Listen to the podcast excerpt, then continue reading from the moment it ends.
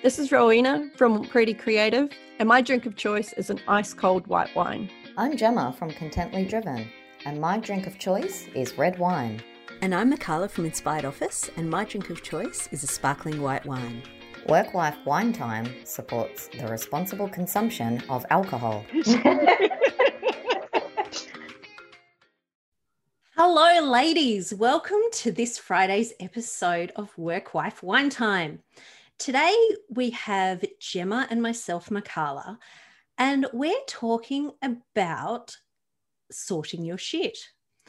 Now, the reason we wanted to do this episode is because we know through some of our relationships with fellow entrepreneurs and with just other people in general, clients and friends, that everyone just seems to have so many things going on at once. And it's really hard to get things completed and get things done. And, you know, getting clear in what your priorities are and what you're going to do and actually following through with that. And Gemma and I felt we had some insights that we could share. So a little bit of a background on where we are at the moment. Gemma and I each have our own businesses, Contently Driven and Inspired Office. And we also have just launched a new joint business venture together called Freedom to Coach. And of course, we also, along with Rowena, run the Work Wife Wine Time podcast. And also, Gemma and I are undertaking a coach certification program. So as well as all these other things, there's also a studying component that we're doing as well. Now, and, you know, then there's also life as well, outside of that, family and all the rest.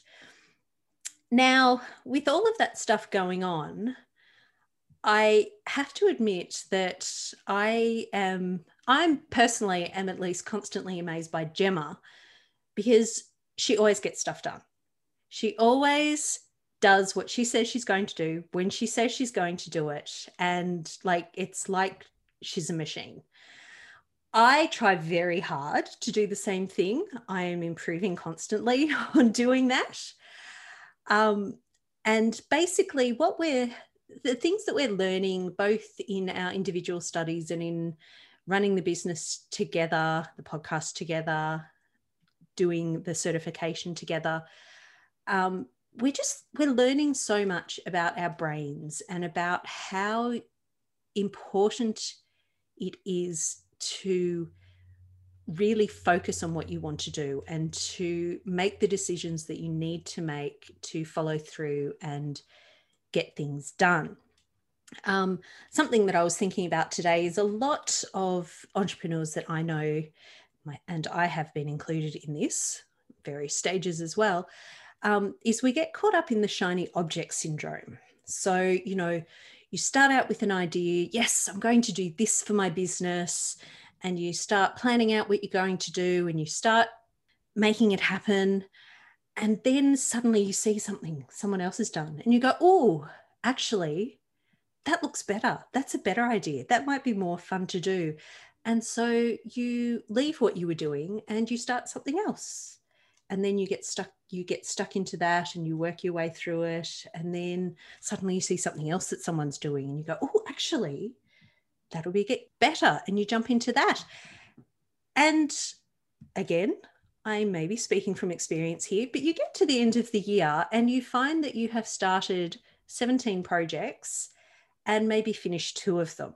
So because Gemma and I have so much on our plate at the moment and we've had to work really hard at getting good at sorting our shit and actually making it happen, following it through, we thought we would share with you some of what we've discovered and what we've learnt and what we actually do or have tried. Thrown to you, Gem. Run out of steam. That was quite the introduction. Well, thank you. Well, first of all, I would like to point out that, yes, no matter what, I will always get done what I say I will. It's always on time. It always has been. It always will be. It is. Yeah. However, so you. Thank you for that wonderful little insight to me, but you're also on time sorting your shit as well. See, that I guess in that way it might be kind of interesting, because I feel a bit like the duck, you know. It's like people like you see me just cruising along on the surface, but underneath I'm going insane trying to get everything done. So that, I'm pleased to know that I may appear to just produce everything when I say I'm going to, but yes, it certainly often, very often does not feel like that. But thank you for saying that. I do love talking about sorting your shit. And it's really, for me, it's really interesting because people say to me all the time, how the fuck do you get everything done? Yep. All the time. And it's really, I don't know, it's really interesting to me, because if we're going to put it into a real mindset thing, I've always had the thought, always, my whole life, if someone asks me to do something, if I have stuff to do, if I want to do things, if I plan to do things, I always tell myself, I've got plenty of time. I always have. That's what I've always said. I'm like, yeah, I've got time to do that. Can you help me with this? Yeah, I've got time. Can I plan 30 goals this year? Yeah, I can do that. I've got time. Like, help along the way. Yeah. For me personally, now that I think about it and I understand, you know, what happens in our minds and thoughts and everything. But it's so interesting because people always say it to me, or throughout my whole life, like, how do you do so much? How do you get it all done? How do you find the time? And I just do. You know, if I want to do something, I'll do it. So I'll find that time and do it. And as much as if I've got something due for someone else, it's sticking to that commitment, you know, and it's that not letting someone else down. So if I say I'm going to do this at that time, then I know that in my head. So I pre-plan to make sure that it's done by 3 p.m., whatever, you know, and if I've said this is going to be done by this day, then I just do it. However, what I have been working with, and like Mick said earlier, we've really been going beyond and pushing ourselves within the sort your shit and everything, you know, getting it done. We're taking it to the next level for both of us. So for me, the biggest learning curve is honouring that commitment and that time and that deadline for myself now. So I did find when I had something due or something to do for someone else, no matter what, it would always get done. However, for myself, I did find that I would push things out a lot. Yes, absolutely. I could not agree more. I think thinking more about what you said earlier about me getting stuff done on time, I think you've just nailed it. It's like, yes, if it is for someone else, I will move heaven and earth to get it done. Yeah. However, I do also personally still struggle with the commitments for myself. I think that's how I've got, you know, the stuff for the podcast and the stuff for our business, I'll always get that done because I'm, you know, I have the responsibility to you and to Ro to get those things done, and I don't want to let you guys down. But yeah, when it comes to my own business and my own personal things, it still continues to be a struggle for me. It's something I'm definitely getting better at. But yeah, the struggle is really real in that respect, isn't it? And this whole idea of, I suppose I never actually ever thought of it as making a commitment to myself before. You know, it's just like, oh, it's just stuff I've got to get done and I'll try and get to it. And if I don't get to it, But using the language of commitment to myself, like that kind of takes it into a whole new realm of thought, really. Yeah, for sure, because it's so easy for us to make a commitment to someone else. But when it comes to ourselves, you know, we constantly don't do it. You know, and it's so interesting when you think about it, and you really need to question why. Like, why are you know, putting other deadlines ahead of yourself? What, you know, why aren't you honouring your own own time. You're making a commitment to someone else. Why aren't you honoring that for yourself? Mm. You know, and once you really delve into that work and figure out why, then it changes everything, because you'll start making those commitments to yourself. You know, it's like you have an appointment at 2 p.m. for your hair, right? You've got to do that. Yeah, you know, you're always there, aren't you? You're always there. You have I have a boxing class at 6 o'clock at night. I've committed to that. I'm there on time to do that class. You know, you have an appointment, take your car to the mechanic. You do that. Yeah. But in your diary, you've got something in at 1 p.m., lunch, and listen to a podcast. What do? You don't do it. Are you looking at my diary right now? Right. Why do we do that? That's the real, I don't know. It's the real shit there. Yeah, it is. Why don't we do it? That is a really, really good question. Got any insight to share on that one? I'm throwing to you, so I give myself time to think about that. Well, it comes down to a couple of things. First of all, I think for many of us, it can be as deep as a worthiness issue, whereas you're really thinking or putting things off because perhaps you don't think you're worthy of them, right? And especially when it comes to, I think, personal things and personal time. You know, whereas, yeah, okay, so you may make a hair appointment, but that appointment has been made for someone else, so you're not going to waste their time. But when it comes to, I want to sit down for 3 hours and read a book, you know, it really comes down to, is this worth my time? I'm not worth this time. I should be doing something for someone else, or I should be maybe doing something in business or making money, but it's like, no. Yeah, the shoulds. Mm-hmm. Yeah. You know, so you, at the time, and there's so many things that have been going through your head, you think, oh, well, I should be making money in my business, not reading a book for 3 hours. Well, why not? You know, why aren't you giving yourself, of course you're worthy of that time. That time of reading a book is expanding your brain in some way, right? Yeah. Yet we put that off because we think, oh, you know, I should be working my business, or I should be doing something else, or I need to, you know, make dinner, or I need to do whatever, you know, but we're constantly putting off things and commitments to ourselves. And I think a lot of it comes down to people's different self-worth issues, that we're not worthy of giving ourselves that time. Yeah, I would agree with that. I think I'd agree with all aspects of everything you just said. Something that also comes up for me is, one thing I'll do, like I have started planning out my weekends. I don't plan out the whole weekend, but I'll have blocks of time. So in this time I'm going to study, like in this hour, and in this time I'm going to read. I've started putting those blocks of time in to make sure I do the things that I actually want to do. However, should my daughter come to me and say, can we go for a driving lesson?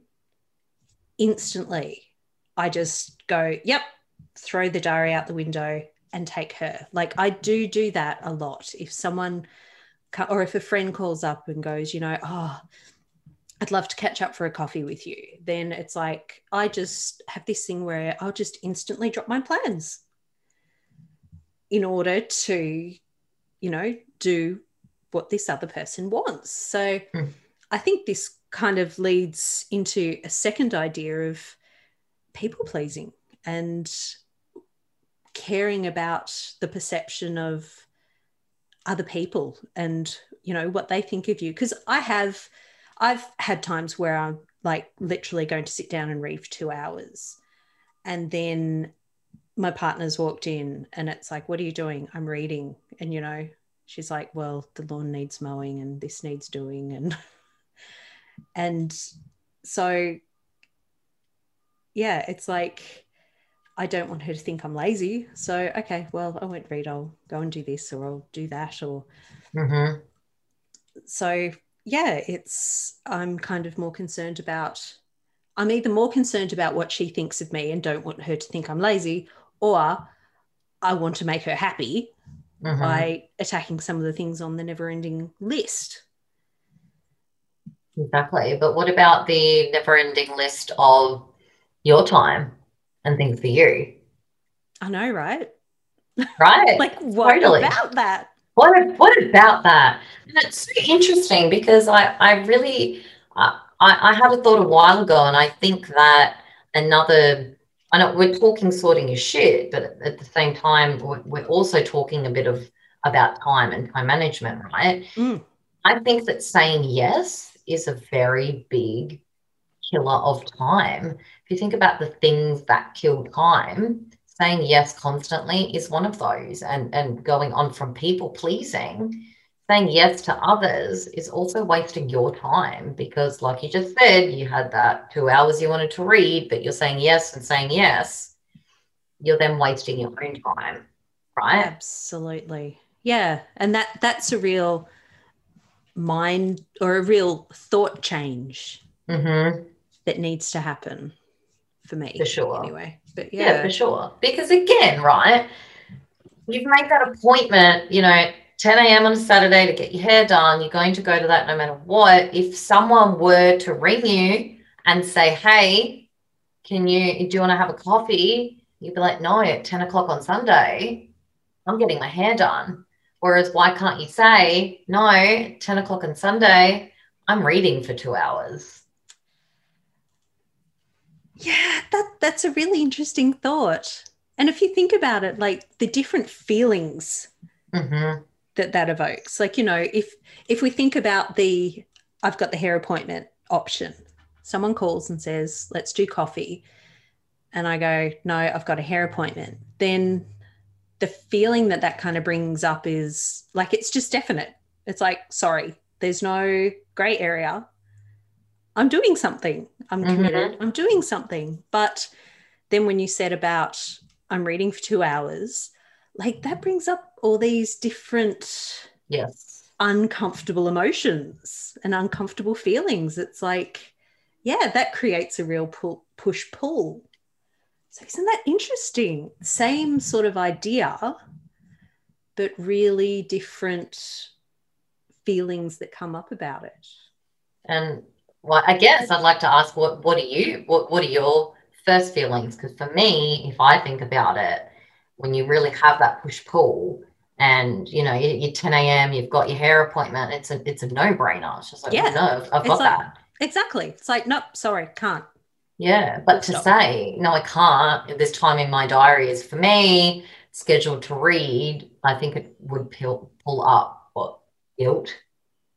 Yeah, guilt. Selfishness. You'd feel that you're letting them down or that you're being selfish.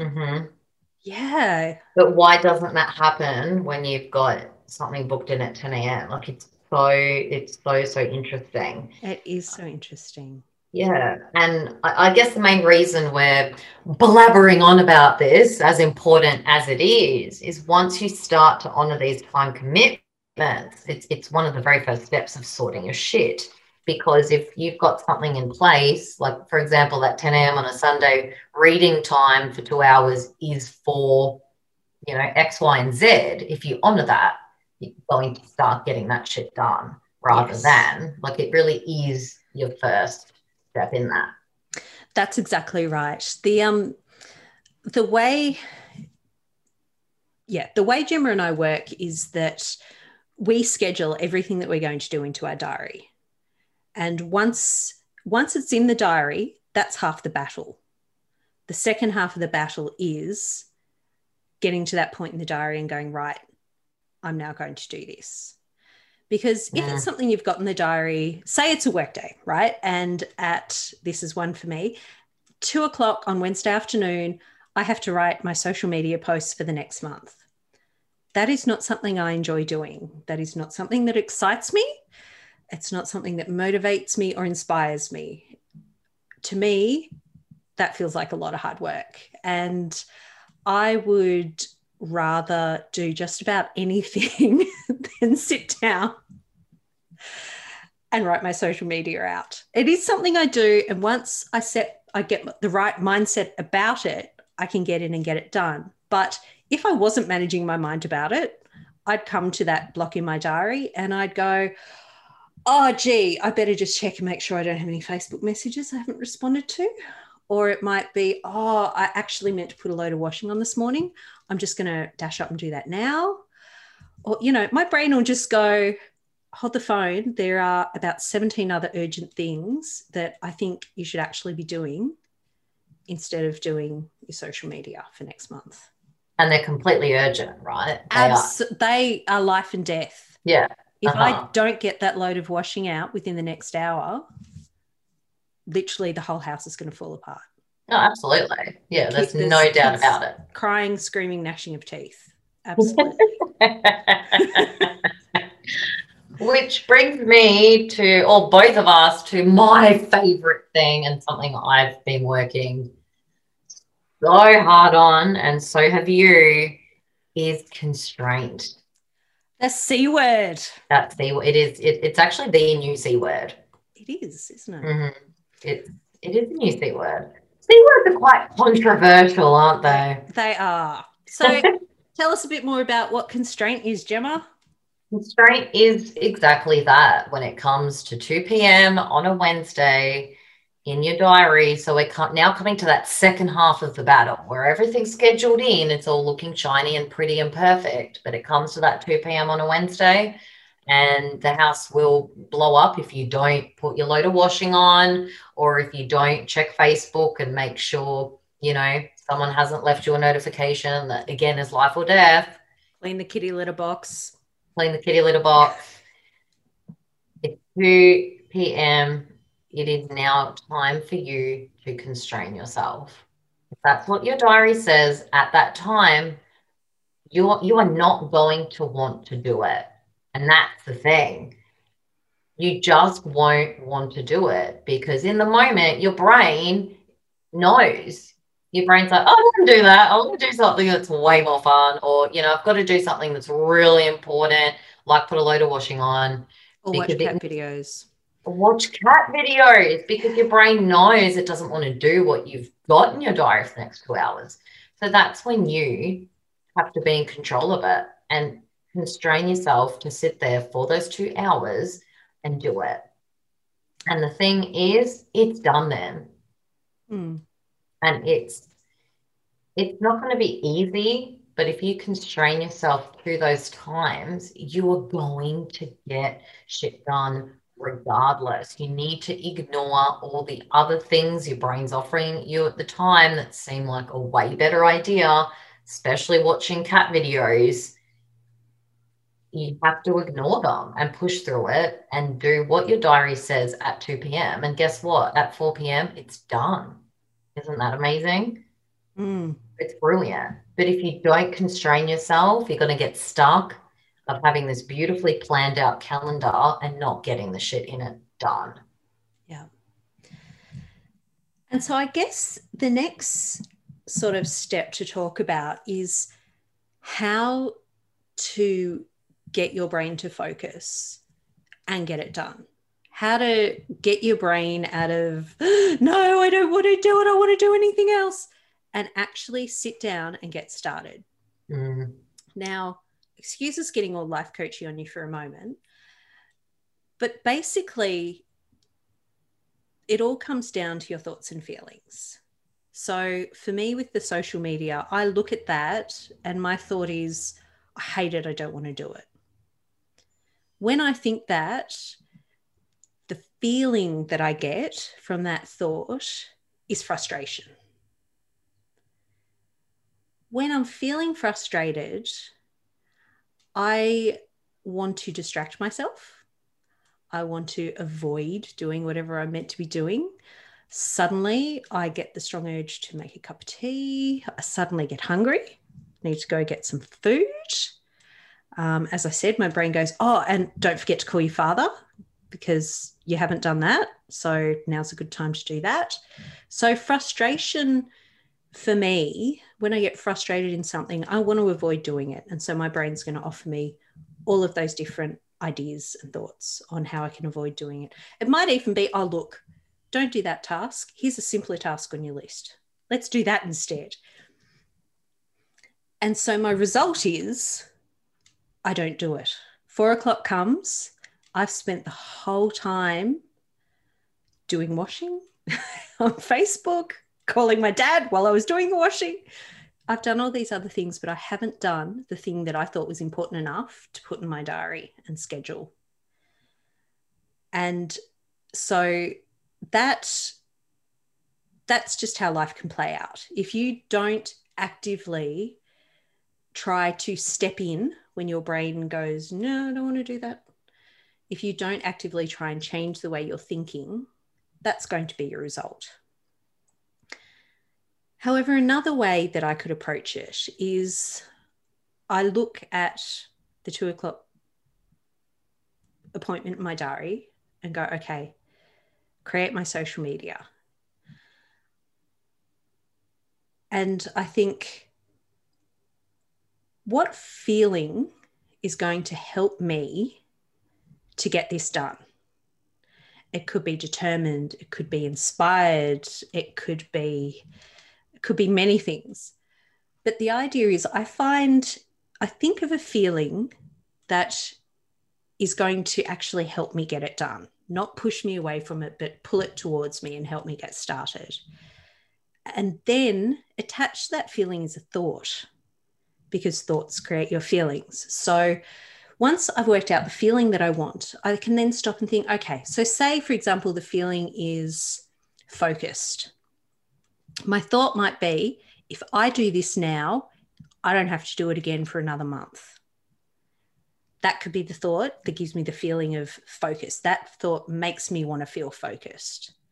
When I think that thought and I feel focused, I'll turn off all my distractions. I will put my phone to silent. I will close my emails. I will open up the document that I need and I'll get started. And my result will be that by 4 o'clock, I will have written all my social media posts for next month. So they are really the two options that you have to meet your commitments. You can go with what your brain instinctively offers you, which is, nah, I don't want to do it. Let's do 500,000 things instead.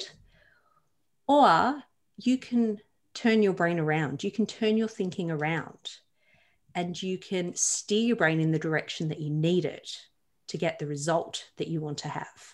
Again, it comes back to honoring yourself and your time. You know, at one point when you're planning out your calendar and your week, you make that commitment to be like, okay, I need to get this done for my business for XYZ. I'll put it in. I know it will take about 2 hours. I'll put it in Wednesday, 2 p.m., you know, and it comes Wednesday, 2 p.m. And if you don't do it, you're again not honoring your time, right? You're not honoring your time. You're not honoring yourself. The thing is, it's not like this task is going to go away.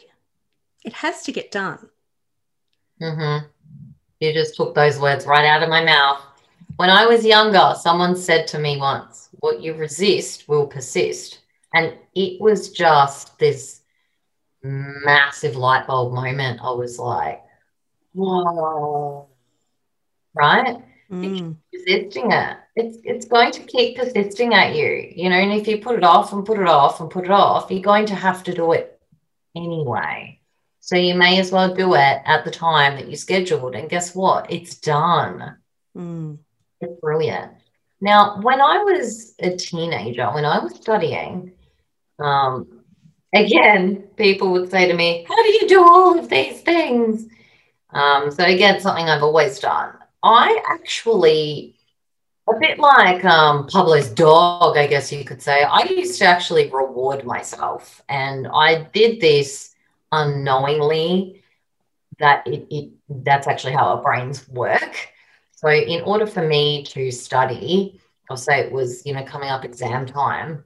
And, you know, on top of that, I was doing, you know, I was training for gymnastics 4 hours a day and all weekend and still getting A's and A pluses and everything. And, you know, the usual, doing 100,000 extracurricular activities and, you know, I guess an overachiever, I had to do all of the things. But what I would do, I would schedule that time in. But I would give myself a reward. So I would say, all right, 2 hours, we're doing, this piece of study. And after that, I can sit down and watch half an hour of whatever I taped on video the night before, give myself a break, watch that. That's my little reward. So it was like constraining myself to do something to then get that little reward, get that little dopamine hit, right? Mm-hmm. And that's how I did that all through high school, all through university. So if I get all of this stuff done now, I can then give myself a reward, And it's fantastic that you were training your brain from such a young age. I was already doing it unknowing of the fact that it literally works. Like, unknowing that's how our brains work, but that's what I did. I did it for years and years. And if I taped something, for an hour show, it would be my little reward to watch half hour of it. So then I would go study again for that next 2 hours and be super excited to watch the end of it. Mm-hmm. You mentioned in what you just said about the dopamine hit too. That's something we haven't talked about yet. No, we haven't. Do you want to explain a bit more about that?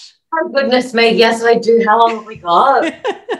This is my favourite thing in the whole world to talk about. That's why I'm throwing it to you. I absolutely love this. Our brains like rewards. It's how they work. It's how all animal brains work. So this is speaking back in what's known, I guess, as our older brain or our primitive brain, our more animalistic brain, the brain that's more instinctual, right? And then, of course, we've got the other side of the brain that's what makes humans human. But our brains work off different types of neurotransmitters and chemicals. So our brains are full of all these chemicals, and we have ones that give us good feelings, we have ones that give us bad feelings, and dopamine is one of those, I guess, happy brain chemicals. And it gives us a reward. So when we were, through evolution, we were given feelings because feelings make us take actions, right? So without them, we wouldn't have survived as a species. So if you think about our desire for something, so, we desire food, right? And then that makes us feel hungry. So that makes us seek the reward, so that's sort of being the food. The reward being the food, and it's that's just how our brains have worked. Now is that release of the dopamine, which you get from that reward of eating food or drinking water or, having sex or, many of those instinctual things. The problem now is we have dopamine that's so highly concentrated, And I'm not talking about things just like drugs, like cocaine and things like that. I'm talking about soft drinks. And sugar, never-ending Netflix that we can watch all day forever and all night. There is so much heavily concentrated dopamine that now when we can just go and have a soft drink or grab a coffee or have a glass of wine or watch, 6 hours of, I don't know, whatever, Seinfeld. I don't know why Seinfeld came into my head. That's all of this concentrated dopamine hit. Whereas before, hungry, seek food, eat apple, that was a dopamine hit that worked. Now, what's really interesting is that we actually get that happy chemical, that release from things like learning, from things like achieving a goal or planning something and achieving a goal, right? We actually get that dopamine hit from that. Because if we didn't, we would still be cavemen running around, right? We would never have evolved in that way if seeking knowledge and achieving things didn't give us that same sort of release, But the problem is that sort of release from that, it's not enough for people anymore when we have all of this concentrated dopamine. And I guess like the dopamine hit that we get from learning and from completing a project, it's like a what's that term? pain now, pleasure later. It's not the right one, but I can't think of what it is. My brain stopped. You know, it's like, it's the delaying the pleasure. Yes. So we'd have to go for a longer period of time before we get the hit. Yes. And whereas now it's like, why do that? Why not just watch a cat video that gives you a little dopamine hit there, or just go and grab a piece of chocolate, which gives you another quick dopamine hit there. Exactly. And but so, giving into that, you know, coming to that time on your calendar, like, oh, no, a piece of chocolate sounds like a way better idea. Mm-hmm. Giving into that, again, is, you know, you've left what you're doing, you've gone to get the chocolate, you've already wasted probably without even knowing it at least 20 minutes of that, right? You come back and sit down at your desk, oh, no, I just need to pop off to the toilet now, come back. You know, that's the thing as well. It's such a time waster if you're not constraining and you're giving into that immediate hit of, you know, getting that, eating that piece of chocolate and being like, oh, yes, now I feel better. Yeah, so that's it. Instead of your brain focusing on the dopamine hit that you're going to get it at 4 o'clock when you're finished, instead going, oh, but we can just get a little hit from this, and oh, we'll just go and do that and get a little hit, and, you know, putting the washing out, oh, I feel good, that will give me a dopamine hit, and that's only going to take me 10 minutes, and it's for sure social media. Exactly. So yeah, I think being aware of how that works is a really important element in this. Oh. Absolutely. It can really change everything, you know, and once you're aware of it, you can start to sort of see where you do it, you know. It's really, really interesting, and it can be anything. So many things give us that instant little bit of happy feeling, you know, so many things, and when we have access to so much of it. Yeah. You know, that's the problem. Why would I sit here and do my social media posts and, you know, wait until 4 p.m. to feel happy for making that little achievement when I can eat a piece of chocolate? Mm. You know, it's that access that we have to it that we never used to. Yeah, that's true. You know, and people not actually being aware of that. So that is the really big problem of not being able to sort your shit. And that's why it comes to 2 o'clock on your calendar, your brain wants to not do that thing. It wants to feel all the unhappy feelings from anything else it can get at the time, because it wants you to survive. Mm. You know, but the problem now is we're all surviving. Quite well. You know, we no longer need to run from saber-toothed tigers. No. And, you know, our food, we don't have to go out and risk our lives hunting for it. You can just pop down to the shop. It's all good. It's all good. We're, you know, it's totally fine. We don't need to survive the species in that way, but we still have that part of our brain that's doing it. Mm. Why wouldn't it? It's done it for thousands of years, right? Yeah. So we've talked about some motivations for sorting your shit and getting stuff done. So we've talked about worthiness, we've talked about people pleasing, we've talked about, you know, how others might think of us.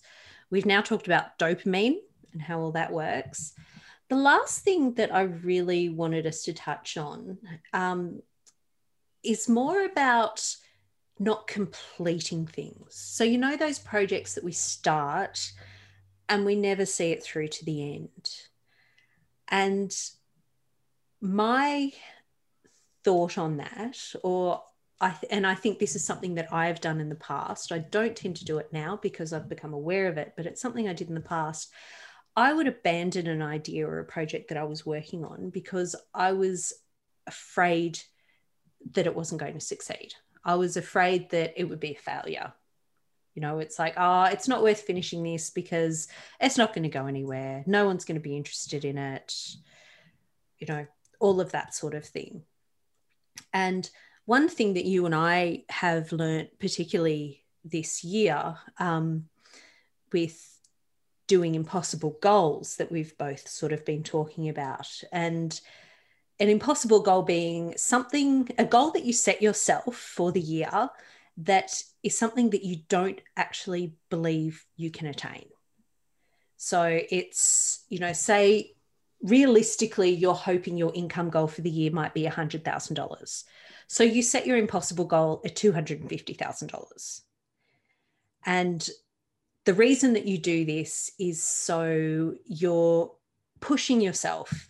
If you aim for $100,000, you might hit $100,000. If you aim for $250,000, you might hit $150,000. So, you know, it's aiming higher and pushing yourself and extending yourself to try and get there. That's one part of the impossible goal idea. But the other part of it is overcoming fear of failure. And so as part of the process, each quarter we have to set ourselves 25 fails. So 25 things that we're going to try and do and most probably fail at in order to try and reach our impossible goal.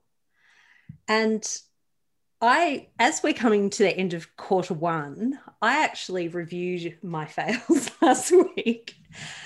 And I thought it just might be interesting to just have a little discussion with, you know, for starters, like how you've gone with yours and how you found it and what you've learnt from getting better at failing and, you know, losing some of the fear of failing. Because I know when I first started a business, like failure was a huge fear.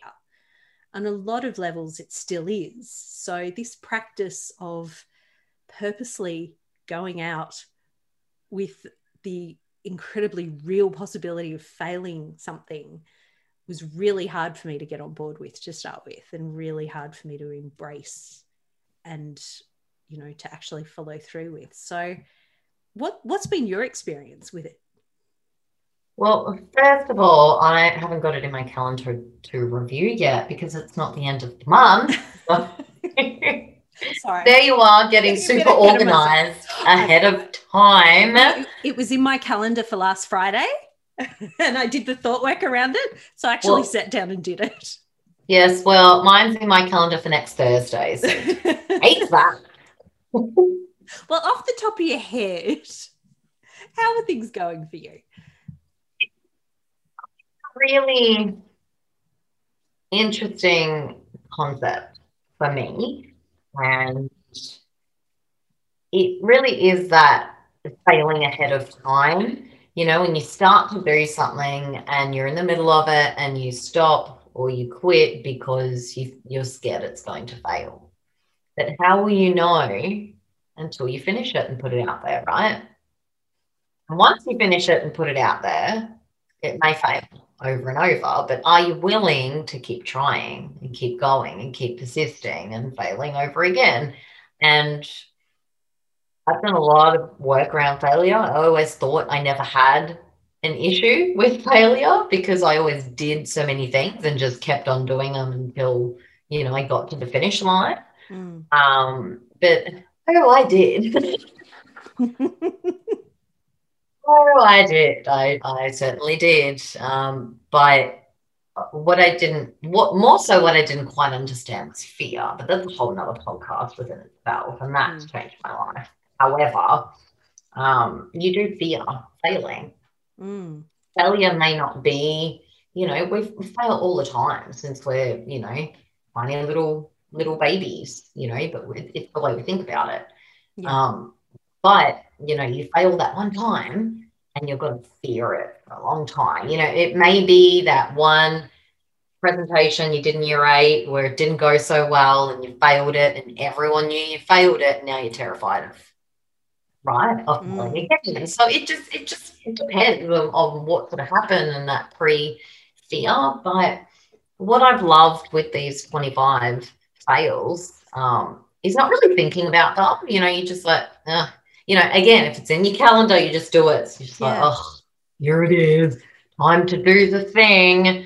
And then, you know, if it doesn't get the result that you'd put in, that's a fail. And you're like, oh, this is over. Let's do the next one. That's what I've found. It's like when I was reviewing them, I'm like, oh, that was a fail. And it's like, oh, but that actually doesn't bother me. Like, I'm actually okay with that because I tried it and I failed, but because I tried it 6 times before that one, it's like I found as I was going down my list, reviewing them all, and like I'm not at the bottom yet because there are still a couple of weeks left in this month or in this quarter. But yeah, it's like as when I first started ticking things off my list, it hit me hard. You know, I'd try it. It didn't go the way I wanted it to go. It's like, oh, I'd try it again. Oh, still not great. And now I'm at the point where, oh yeah, I tried that. That totally failed. And it's like, it's laughable. And there are no negative feelings on that. It's like, ah, I tried, I failed. Oh, well. And I think for me having that turnaround, because I was someone who was really, really afraid of failing. You know, starting my business, it was taking a huge risk. And I wasn't sure that I'd be able to do it. So yeah, every little failure really sat hard with me. Whereas now, like, you know, I laugh about it and I share my failures with people. Whereas before it was something I'd never speak about. So it's really changed for me, my fear of failure. And, you know, with our new business, the putting things out there like we are, like with the courses and things we're developing, it's, you know, a year ago, I would have had so much anxiety about actually putting up a course and charging people money for it. You know, oh, what if it's not good enough and this, that. Now it's like, we just do it. And if people love it, that is so awesome. You know, we'll help people. There's none of the, oh no, it's going to fail and it's a personal reflection on me. And like, that's such an amazing feeling. That really changes the way that I approach things now. And, you know, this is only after one quarter. Like after one quarter, I can already see my mindset just changing so much. But another thing I wanted to mention is you mentioned failing ahead of time. And that is something that I also picked up when I was going through my list. So failing ahead of time is failing by not trying. And there were 2 things on my list that I failed simply because I just didn't give it a go. Like one of them was submitting a blog post to a publication. I can't remember what the second one was, but that's what Gemma means by failing ahead of time. So we actually set ourselves up to fail in that respect because we decide not to take the action that we had committed ourselves to. And again, this comes back to your diary. You're failing ahead of time. If you make the decision, like say it's 11 o'clock in the morning and I've got that social media thing at 2 o'clock. If at 11 o'clock I go, actually, I'm not going to do that social media thing. I'm going to push it to another day. I'll do something else there. I'm essentially setting myself up to fail ahead of time because I'm pushing it back, because chances are I'll get to the next space where I had that booked in and I'll go, oh, I still don't feel like doing it. I'll push it back again. So, you know, it's essentially setting myself up for failure. The fact of the matter is I set my calendar at the start of the week and my focus at the start of the week is what I want to have achieved. When I get to the end of the week, these are the things I want to have achieved. These are the things I need to have achieved if it's client work, you know, with specific deadlines and things. And the commitment is to get in and get that done. So, you know, what you want to do is you want to set your calendar and you want to really try as hard as you can to meet that commitment. But then on the flip side, if something happens and you don't meet that commitment, you don't beat yourself up about it. You treat it as a learning experience.